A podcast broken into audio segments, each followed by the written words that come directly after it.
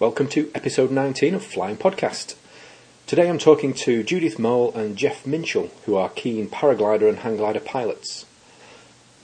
I've often watched the paragliders up in the Peak District and wondered what's involved in probably the cheapest and some would say the purest form of aviation. Well, today I'm hopefully going to get an insight into these two foot launched free flight sports. Let's listen to the podcast with Judith and Jeff. Uh, good evening, Judith and Jeff. Hello. Hi. You guys fly hang gliders and paragliders between you. Uh, could you give me a, a, brief sort of history of uh, how you got into the sport and where you are up to now?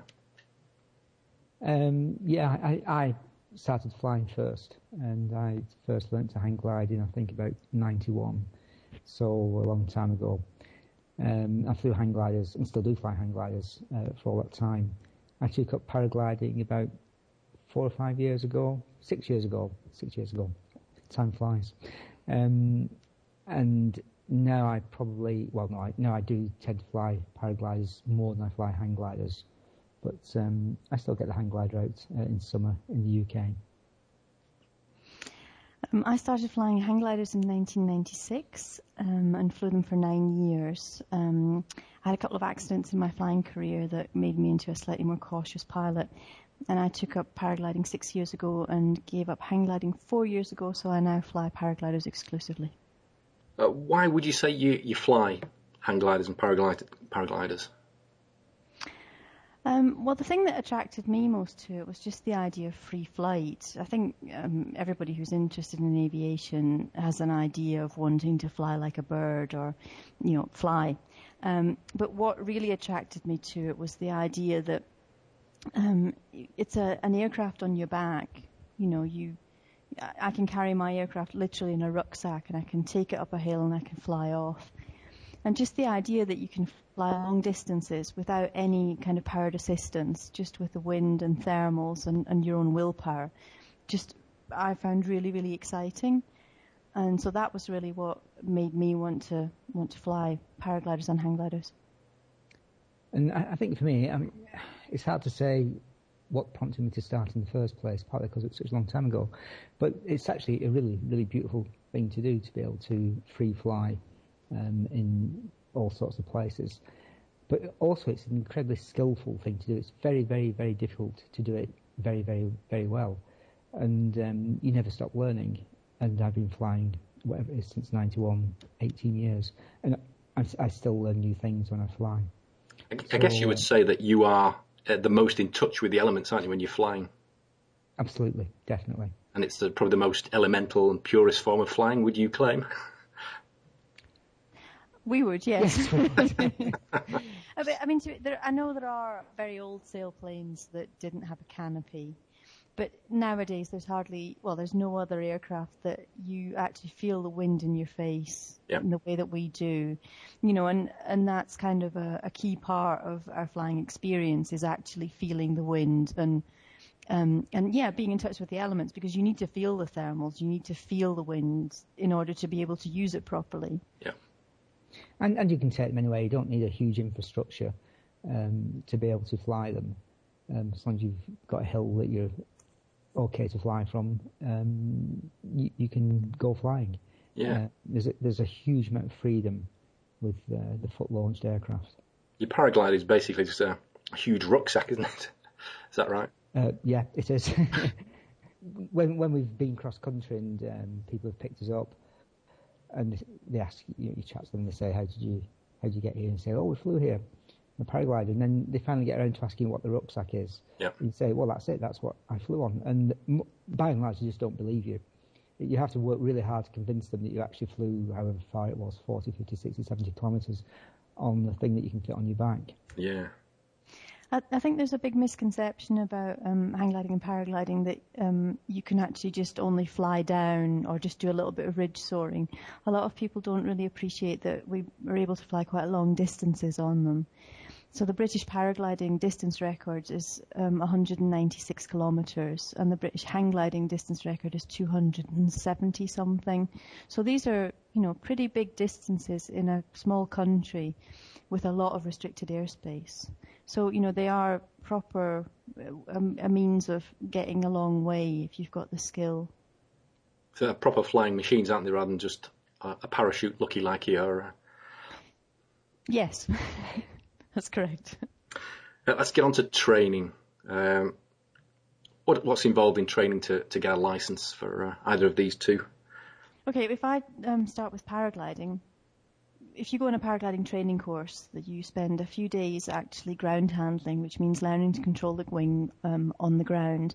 So you'll practice inflating the canopy, getting it up safely, um, controlling it um, with the brakes, so learning to steer it, learning to land it. You can do all those things on the ground. And then you start going a little bit higher up the hill and doing short hops. Um, in you know, on, all under radio instruction from a, uh, an instructor.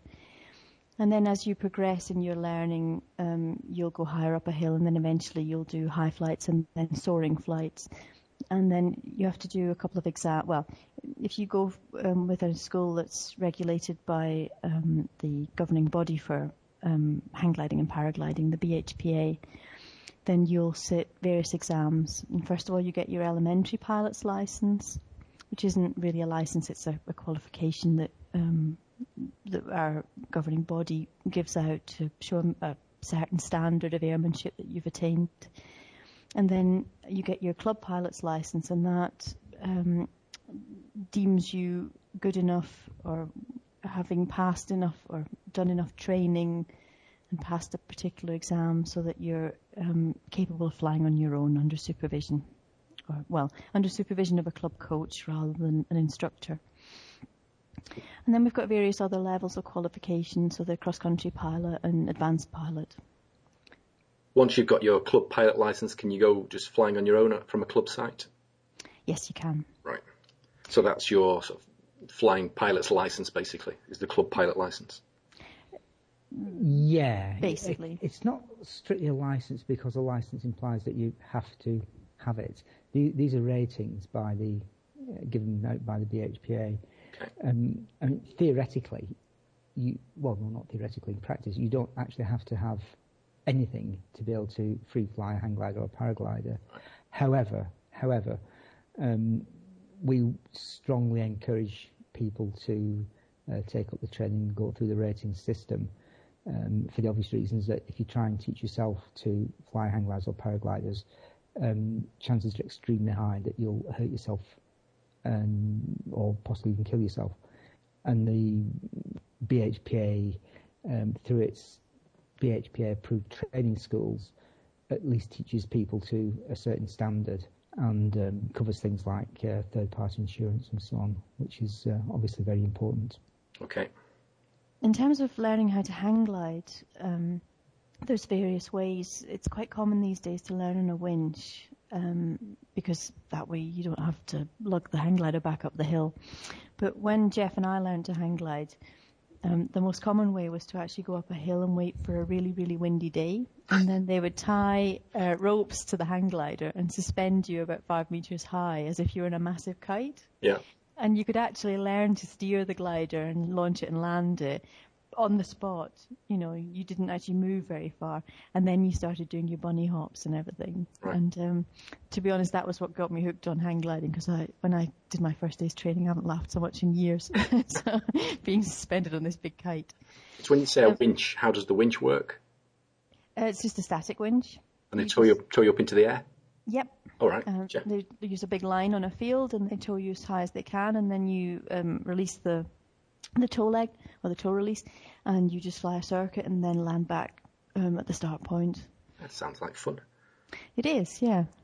And in terms of like the exams that we sit, they cover things like air law, navigation, meteorology, um, rules of the air, principles of flight. Sorry, principles of flight, so that we know a bit about the background of the aerodynamics and how it all works. You actually have to uh, pass an exam for this, or is it just sort of general knowledge? Sort of no, they're all exams. They so um, same as general aviation, pretty much. Um, well, the training exams that I said earlier on, um, it's you don't have to do this. This is part of the um, course that you have to do if you want to get a BHPA rating right. But okay. as I think I said, the vast majority of people do learn that way. Okay. How long does it take to to become uh, a club pilot? Depends entirely on the weather. it is very, very weather dependent, isn't it? It's incredibly weather dependent. And part of the problem when you're training is that you need different um, types of weather at different uh, times during training. Theoretically, theoretically, you're talking about six or seven days training, um, but to actually get the right six or seven days in Britain can take many, many months. Um, it depends how flexible you are as well. Obviously, if you can only come out at weekends, um, it's probably going to take longer than someone who can actually come out any time during the week. Um, it's also faster in general for people to learn if they go abroad outside Britain where the weather's more reliable. And some um, some British schools do run courses abroad for uh, getting your qualifications. So when you're starting off, you need what a nice gentle breeze up a slope somewhere for both of these sports. Yes, I would say so. Basically, I mean, maybe with the hang gliding, if, if they're doing the tethered soaring like Judith was just uh, describing, then a little bit stronger breeze might be um, better. But in general, it's just a, a, nice gentle breeze, not not thermic. The last thing you want is thermals. Okay. Um, because that means you have to control the glider in different ways, and it can thermals can be glided one way or the other, and you need um, much better control of the glider before you can deal effectively with thermals. So ni- nice stable conditions. No rain and no sun. uh, yeah, that can be difficult to get in Britain. well, not the sun, but uh, avoiding the rain can be difficult. Is there any medical requirement for this? No, there isn't. Right. None at all. But it's just well, recommended. Yeah, I mean, obviously, our governing body recommends that you are fit and healthy and don't have any heart conditions or anything. But there's no. Uh, I mean, to be honest, people can judge themselves if they're fit enough to do it because if they can't walk their equipment up a hill, then they're not going to be very successful at doing it. So. So is it a fairly young person sport that you need to be able to walk your kit up a hill, or when you get good, are you able to land back on the top and it doesn't really matter? being able to land back on the top makes a huge difference, and it's, is quite common in Britain. Probably the, the, majority of sites will be top landable. Uh, that's less true um, abroad in in Europe, um, where the sites are, are, are, very different than the nice gentle British hills. But in terms of the age profile, hang glider pilots tend to be older than paraglider pilots, um, partly because there's a lot fewer people coming into hang gliding now than there were a few years ago because the sorts of people that take up free flying now tend to go into paragliding right. um, for, for, various reasons. So the age profile of paraglider pilots is in general younger than the age profile of uh, hang glider pilots. But um, on the other hand, I wouldn't say it's a, a very, sorry, I wouldn't say it's a very young person sport because it's not a cheap sport to do. So most young people, you know, can't afford to to buy the equipment, right. you know, straight off. So I would say that you know the majority of of pilot or paraglider and hang glider pilots are sort of 30 to 60. Um, we have got older paraglider pilots and older hang glider pilots as well um, in our club. Sorry, not in our club at the moment, but in our previous club, the oldest member was 79, I think, wow. and still an active flyer. Gosh. So. Uh, well, speaking of cost, so let's say you decide you want to learn to to paraglide. Uh, what sort of equipment do you need on day one? Um, so uh, if you go to a school, all this equipment is provided to you. But if you actually want to buy your own equipment, um, a wing, a paraglider, um, nowadays brand new costs somewhere between two and a half and three and a half thousand. And then you'll also obviously need a harness, which can cost anywhere between about 300 and for a competition harness, probably eight or 900 pounds. Um, then you need a parachute and you need your instruments, obviously a helmet, um, and well, clothing. You need good boots and, and a good jacket. For hang gliders, um, hang gliders are more expensive. A sort of average intermediate wing would be somewhere between 3,000 and 6,000 pounds. For a competition wing, you're talking more. And then again, you need a harness, um, and again, they need a parachute and instruments as well. So it's it's not cheap. Okay, what sort of instruments do you need on, on day one? Well, we fly with varios, so variometers. That gives you the, the height that you're going up and down? Um, it gives, it tells you if you are going up or down. Yeah. So it beeps if you're going up and it grumbles when you go down. Okay. Um, we also usually have a compass, um, and these days most people fly with the GPS as well. Right. Do you guys get into transponders, you know, for, for airspace, or does that not come into the equation? Uh, it does not come into the equation yet. There's always mutterings from the CAA um, that, about bringing in transponders for us, but there's all sorts of practical problems uh, to do with size and weight and where you would actually put them and so on, and also whether or not they actually be any use in the long run. Okay. And um, that's a, a long discussion. If you just go back to costs briefly, I've just checked on the costs of learning to fly, and it would cost you around about a thousand pounds to learn to fly up to club pilot. Right. So again, it's a significant cost. Yes. But a damn sight cheaper than general aviation. yes. Absolutely. okay, that's true. but as Judy said earlier on, I mean that's probably one of the reasons that um, you don't you tend not to get very young people in the sport. Yeah.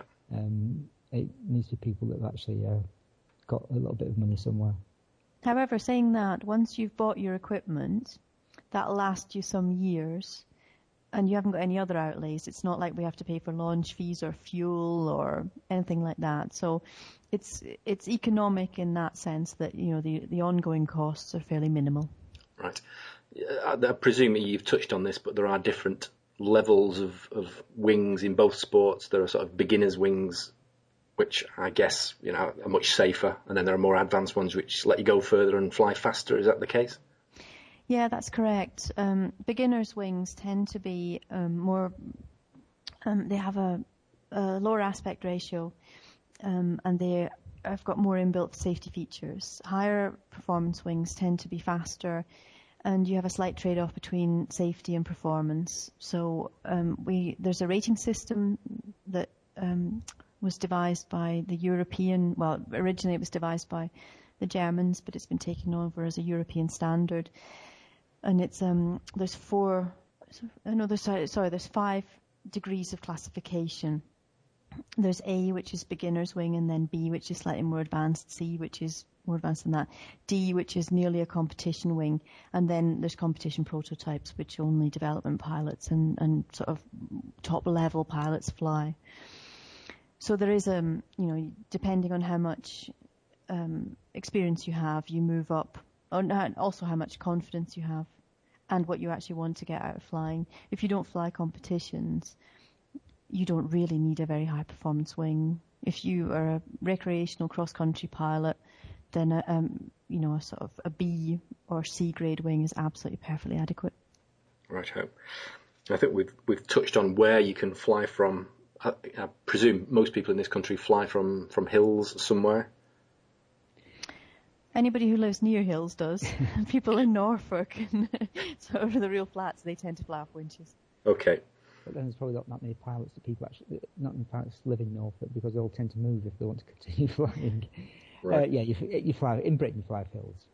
Uh, So- well, in most places, most places you fly off hills, but there are some winch, um, particularly for hang gliding. There's a number of winch operations where a group of hang glider pilots operate a static winch, or more likely operate an aero tow. I, I'm not sure how many groups are in Britain. Maybe three groups, two or three groups of hang glider pilots Mm, at least. who um, get towed up by a microlight and uh, launch that way. Uh, and of course, that saves you the trouble of actually carrying your glider up a hill or finding a hill in the right direction. Um, one of the problems in Britain is that you need to actually, well, one of the problems anyway, is that you need to find um, a hill pointing the right direction. Yeah. And it's more of a problem in Britain than it is in uh, Europe because it tends to be windy in Britain. Whereas in, in Europe, south-facing hills at some point tend to work because the thermals come up the face, irrespective of what the uh, actual met wind is. Right. That was going to be my next question. Flying abroad. Is that a, a common thing now? People, you mentioned going abroad, abroad to learn to fly. Do people go away on holiday and have flying holidays? I presume they do. They do, yeah. Particularly when they get fed up with the weather in Britain. Britain. You don't get many people from um, abroad coming to fly in Britain, uh, but you get uh, a distinct uh, exodus of people from Britain going to fly abroad or indeed living abroad. Um, the weather's better; it's more reliable, flying in Britain, especially flying cross country in Britain, is is really really good, so long as the weather plays ball. Mm. Um, which it does sometimes, and sometimes it doesn't. Flying abroad is different in many ways. Um, a lot of the flying abroad is done in mountains, um, so in the Alps, for example, the weather patterns are completely different than the weather you would get flying off the Long Mynd in Britain, and you need to learn a, a not so much, not so much different set of skills, but you need to um, get different knowledge about how the um, the air works in yep. the Alps compared with how it works in Britain. It is substantially different. Yes. And just your, your own personal case here, you both fly from the Long Mynd in the summer, is that is that correct? And then the, the winter you spend in Spain. That's correct, because you know it's in winter the weather in Britain is such that you hardly get a chance to fly. Tell me um, about it. Yeah. Whereas in in Spain, well, we flew today, and well, last week we went skiing and flying and yeah. Don't rub it in, right? but it means that you can stay current. You know, you, yeah. if you can fly a lot, and um, obviously the more current you are, the safer you are. So for us, it's quite important to fly a lot because um, we we both want to go. Well, we both compete in the cross country league, and I also compete um, in paragliding competitions. So for me, it's quite crucial to stay current all the time. Okay, the uh, you mentioned the the hang glider is is falling from favour a little bit nowadays, and people are moving into paragliders. What's the reason behind that? Convenience. Just because they're easy to lug around and put put in your car. Um, it's, it's a number of things, but uh, there's quite a few differences between hang gliders and paragliders. But to summarise it, paragliders are actually a lot more convenient because they are easier to carry around but also the landing characteristics are radically different than those of a hang glider, and you can land them uh, coming into far, far, far slower pace, and you can land them in very, very small spaces, uh, including on the slopes of hills. Whereas uh, a hang glider, you come in quite fast, and obviously you slow it down to a standstill when you flare, but you need flatter ground because their glide angle is so much greater than the paraglider you can't slope land them because the wing is um, stretching out to yep. both sides of you rather than uh, a few feet above you. Um, so the landings are much trickier on the hang glider than on the paraglider. Paragliding is much easier to learn in the first place. Harder to fly well once you've learned than a hang glider, but easier to learn in the first place. And um, it's also easier for people to teach to a certain level, uh, to teach paragliding um, to the uh, club pilot level, and so um, there's a lot of incentive for people to concentrate on teaching that rather than on teaching hang gliding. So hang gliding is definitely a minor, minority sport now compared with paragliding. Whereas when I learned to fly, paragliding didn't exist at all, barely, barely existed. So why would you do hang gliding now? What's the, the advantage? I presume there is some. For me, um, hang gliding is actually more like the sensation of being a bird. You're flying prone, so you're actually, you know, lying down, you're facing forward, and the speed and um, position that you're in actually gives you more of a bird-like feeling. On a paraglider, you're sitting down, so you can obviously see your feet, and it is a bit more like sitting in an armchair. And um, on a hang glider, a you've got more speed. Um, it's a, a fixed wing, so it's not going to collapse on you there is a huge inconvenience factor, but as an aircraft, they are actually. I better not say better because I'll be lynched by all my paragliding friends. But they are, um, they're uh, they are an aircraft. Yeah, uh, more aerodynamically efficient they are, yes. and they've got um, you can fly greater distances on them without a doubt because you can the, tra- the, transition from cloud to cloud is much easier because you get a better sink rate, and you can fly faster, so you can fly greater distances. On the other hand, paragliding um, is so popular these days, not just because you can learn it more easily. It, it seems to take less time to learn, but they're so incredibly convenient, and they you can do other things on paragliders you can't do on a hang glider. For example, you can skim closer to the ground, you can slope land, you can put them down in tiny, tiny fields so you're not flying sort of from landing area to landing area like you are in a cross country on a hang glider. So They are more popular. Also, you know, for example, just storage. If you have a hang glider, you need a garage or a shed. In a paraglider, you can just keep it in your hallway. So there are um, reasons why hang gliding should be more popular, but the convenience factor is winning out for paragliding. I remember years ago someone tried to sell me a hang glider. This is going back uh, 30 years or so. And I remember having to carry this thing up a hill and it must, it felt like having someone on my shoulders. I thought, this is a crazy sport. It must get easier now, but I don't know. Um, no, when I flew hang gliders, I carried half my own body weight. It's crazy. So, and I, we used to, well, I've always carried my harness and my glider at the same time because who wants to, you know, get up the hill and then have to walk down for a second go? Yeah. So yeah, no, they're they're. I mean, that's another thing that puts people off. It's just the sheer physical effort that it takes to actually get, unless you've got a top drivable hill, in which case it's easy. Yeah. But if you have to carry up hills carrying 30 odd kilos, you know, people think it's mad. And obviously a hang glider, even when it's folded up, is between six and seven meters long. Yeah. So they're just awkward. And if it's windy as well, you know, you're sort of getting battered about and you've got this big long thing on your back. It's, it's hard. And, you know, it takes, that's one of the things that you need to get used to at the beginning of hang gliding is just the physical effort, building up the muscles, learning the technique to carry it without putting your back out and things. And it, I mean, certainly a lot of women it puts off. There's very, very few women hang glider pilots. And there is the other disadvantage that you have to, if you're carrying a hang glider, you've got to put up with all the moronic jokes from the tourists. oh, that's a big coat hanger you've got there. what you're doing up here with a carpet, you know. Yeah, yeah. So when that happens, you just you just swing round very quickly. That's one tourist less.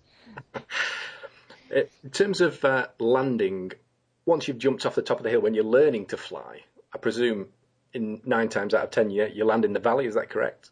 Well, hopefully 10 times out of 10. Rather than landing somewhere on the hill, I mean, you, you, actually, you know, if you're successful, you get all the way to the valley bottom and you have to walk back up again. When um, you're first learning, yes. Yeah. Unless you're doing, you're, you know, they're trying to teach you to top land. Right. But the actual um, certificates, the, the, qualifications do involve some top landings. Right. But in general, you'll be landing down at the bottom. And because you're with a school, um, they'll probably drive you back up. It depends on the hill but more often than not, there'll be a, a vehicle down at the bottom waiting for you, and they'll drive back up all the um, all the students. Okay. I've been up to, uh, you know, yeah, I presume you've flown from Mam Tor in Derbyshire. Many times. We used to live in the Peak District. And once you're up there, when you, you know, you stand there and, and it's a, a, good day, there can be, I don't know, you tell me, 50 people up, and they all look to be going around in, in arbitrary directions. Are there sort of rules of the air to stop people flying to each other? Yes. it's, it's, it's, the same rules of the air that, um, every, that general aviation has to follow. Um, we we have rules. yeah, two aircraft in converging paths. The one with the other glider to the, or the other aircraft to the right gives way. You brake right if you've got two oncoming um, gliders. We, you know, it's the same with you have to give way to a slower aircraft, so hang gliders have to give way to paragliders.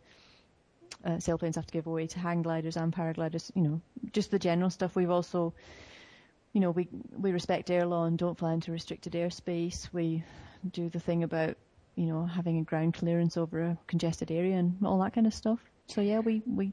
But having said that, some of the popular sites, Mam Tor's one that do get very crowded, and um, I mean, irrespective of what the rules are, you have to keep your eyes open and be very careful. And if it's too crowded, don't fly. Yep. If if it becomes too crowded because of the people launching, then land. You know, it's it's better to be safe on the ground than um, flying in conditions that you don't like. And the, I, is a particularly difficult site because although it seems quite big, in certain wind directions, the actual soarable ridge is quite small and of course it's uh, in the Peak District, which gets very busy anyway, so it can get very, very crowded there, and um, you just have to be extremely careful. I mean, the other thing is that if you have um, aircraft of different speeds, so if you have if you're mixing paragliders and hang gliders, it's more you know it's more difficult for the hang gliders to weave around because obviously they're flying much faster because they have to. That's that's the way hang gliders fly. They can't slow it down to be at the same speed as paragliders. So it, it gives the impression of sort of weaving in and out and dodging each other. Um, but where we fly at the Long Mynd, obviously we fly right next to a sailplane club, so we've got hang gliders, paragliders, and sailplanes. And then having three types of aircraft with different airspeeds obviously makes it a little bit more complicated. But that's why we have rules of braking right and and trying. Well, we have rules to to make sure that we do our utmost to avoid mid-air collisions. Uh, so, what, what's your sort of ideal day out when you go to the Long Mynd and you, you, know you go out for a day? What, what's your sort of ambition? You know, do you, do you, try and fly a long distance? Do you plan to fly to somewhere, or do you just go and soar around? For Judith and I, our ambition is to actually go across country. It's always to go across country. Right. Um, that doesn't apply to all people. Some people uh, um, are happy just uh, staying on the ridge, and that's fine. Um, but we always try and go uh, a distance. Um, sometimes, well, especially if it's a competition, as we go into a specific place, um, if we're just free flying, it will be um, basically going as far as we can, or or doing circuits. Um, if it's a very very light wind or no wind day but thermic, then you can try and do edge turns or triangles, but those aren't that easy to do in if there's any wind at all, unless you've got a very high performance uh, glider, paraglider. Easier to do on a hang glider. I was listening to one of your podcasts, which I'll, I'll put a link to on uh, in my show notes, and uh, you flew from the Long Mynd over to near Ledbury. Was that correct? No, that was from the Malverns. Is this a three-way podcast between me, Judith, and somebody else? That's correct. Yeah. That was from the Malverns. And we flew to we were on our way to Pandy. Right. Let's say you know you set off from uh, the Malverns and fly to wherever. You, you don't really know where you're going to land, do you? And what happens when you arrive in a you know, a car park somewhere at three o'clock in the afternoon? How do you get back to your car? Well, to be honest, it's actually one of my favourite bits. The thing, the thing about cross country flying isn't just that you've had this amazing experience in the air and that you've got thermals and got a bit further and things, but I know it sounds ridiculous, but I get a real buzz of walking up to people and saying, "Where am I?" because sometimes you're not quite sure. Because obviously, air maps, you know, it's very difficult to tell where you are from an air map. And although you've got GPS, sometimes they don't um, actually focus in so well that you can actually tell where you are. So no, sometimes you've got to ask people, you know, where am I? Because we don't, you know, know where we're going to land unless we've set ourselves a defined task. Yep. And um, well, I mean, there's various ways of getting back because obviously paragliders are so transportable. You can hitchhike, um, or you can phone a mate to come and get you, or you can use public transport. I've landed next to, to houses and people have come out to talk to me because they've been so amazed and when they hear how far you've come, you know, they can't believe that you've just done it with this bit of fabric and a few strings. And they often say, you know, how are you going to get back? And I sort of say, well, where's the nearest train station? And they say, I'll take you there. So, you know, there's, people tend to be really friendly and very interested in, in what we're doing. So often it's, it's quite easy to get back or at least by public transport people are actually quite generous, and we also carry a sign saying glider pilot, um, and that makes a difference. People who wouldn't stop for an ordinary hitchhiker, they'll see the sign and they, they do stop. It, it makes a huge difference, especially if you're a, a man on your own. Um, people obviously, especially nowadays, reluctant to stop for hitchhikers, but um, hitching I find quite easy usually, um, and I do a lot of it to get back from uh, cross countries. I wouldn't normally hitchhike ever, but if I've gone on a cross country and I'm in the wilds of Wales, where you know there are, is no public transport, where you don't have a mobile signal. Sometimes you don't actually have a choice.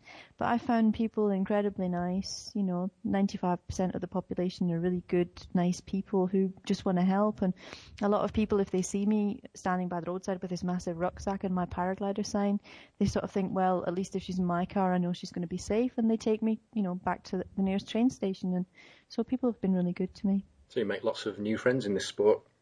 Yeah, yeah. Like I say, people are really interested. You know, they think it's really fascinating, and some people say, "Oh, you know, I could never do that," and other people say, "Oh, I really, really like to try." And and I always have a stack of BHPA cards on me so that they can find the nearest school if they do want to. And yeah, I mean, it's really easy. You know, you walk into a pub waiting to be retrieved, and people look at the rucksack and immediately ask you questions, and before you know it, you're chatting to everybody, and people's buying, people are buying you beers, and you never get out to the car to, you know, so it's great. Yeah, you you can. It's it's a real sort of social thing. That's the real reason why you do the sport. We've just touched on there, eh? The free The beer. alcohol. Yeah, Yeah. I, I don't actually fly. I just wander into random pubs with my paraglide. If you're doing a, a cross-country flight, is it? Are you flying like you would in a glider, where you're looking for thermals and Yeah, um, yeah, it's it's the same. And you fly from sort of like cloud base and then you glide down and try and thermal back up again? Yes, that's it exactly. I mean, ideally, you fly from cloud to cloud. So the the, the principles and the skills that you need to um, to go across country and find find the thermals are the same for a hang glider, for a paraglider, for for a sailplane. Do you guys get involved in? Uh, uh, sometimes I've seen them up in the Lake District, like people are uh, circling in thermals and they're in there with um, you know birds of prey like buzzards and such like. Do you you get that sort of thing? Yeah, a lot. Do you, do you try and follow the birds to, to get get in the thermals? Absolutely. Um, if it's a really light wind day, um, and you know if you launch and you end up in the bottom landing field, then that's going to be, you know, it's, by the time you got back up and got set up again, you've lost an hour of the day. So we sit there scanning the sky for birds because obviously they'll indicate the lift to us. But I've flown with um, vultures and eagles and you know really big birds, and it's such a privilege because you know, you're flying with them wingtip to wingtip, especially on a hang glider because you're level with the birds and they're actually looking you in the eye. And they're only a couple of meters away. And it's, you know, that's a, an experience that is shared by so few people. Um, and that's one of the, the really spectacular things about the sport that we do is that we are so connected with the birds, you know, in a way that you, you don't get in, a, in motorized flying. Okay, so my uh, juices are flowing now. How do I uh, sign up? Who do I talk to find a school? You live in Manchester, um, train in the Peak District. Well, which one do you want to do, hang gliding or paragliding? Oh, the easy one. paragliding. Um, well, there's at least uh, three schools in the Peak District. And you just find those from the uh, is it the The BHPA? The BHPA club, BHPA um, website. Right? Well, that, that's all I need to know. That's fine. Thank you very much. Thanks ever so much, Steve. Thanks. Nice talking to you. Take care. Bye bye. Bye-bye. Okay, bye. Okay, thanks to Jeff and Judith for taking part in Flying Podcast. If you're interested, you can now follow me on Twitter. Just search for Flying Podcast, that's all one word, and you'll get my regular tweets on there. Uh, you may have noticed some Amazon book choices appearing on my web pages. Uh, if you ever need to buy anything, absolutely anything from Amazon, please log into, into Amazon via my website. Uh, no matter what you buy, it won't cost you any more, but it will give me a small commission, uh, which hopefully will help me with the costs of producing and hosting this podcast. Well, that's it for episode 19. If you've got any comments, as usual, or suggestions for future episodes, you can email me on steve at flyingpodcast.co.uk. Thanks for listening. I'll speak to you again soon.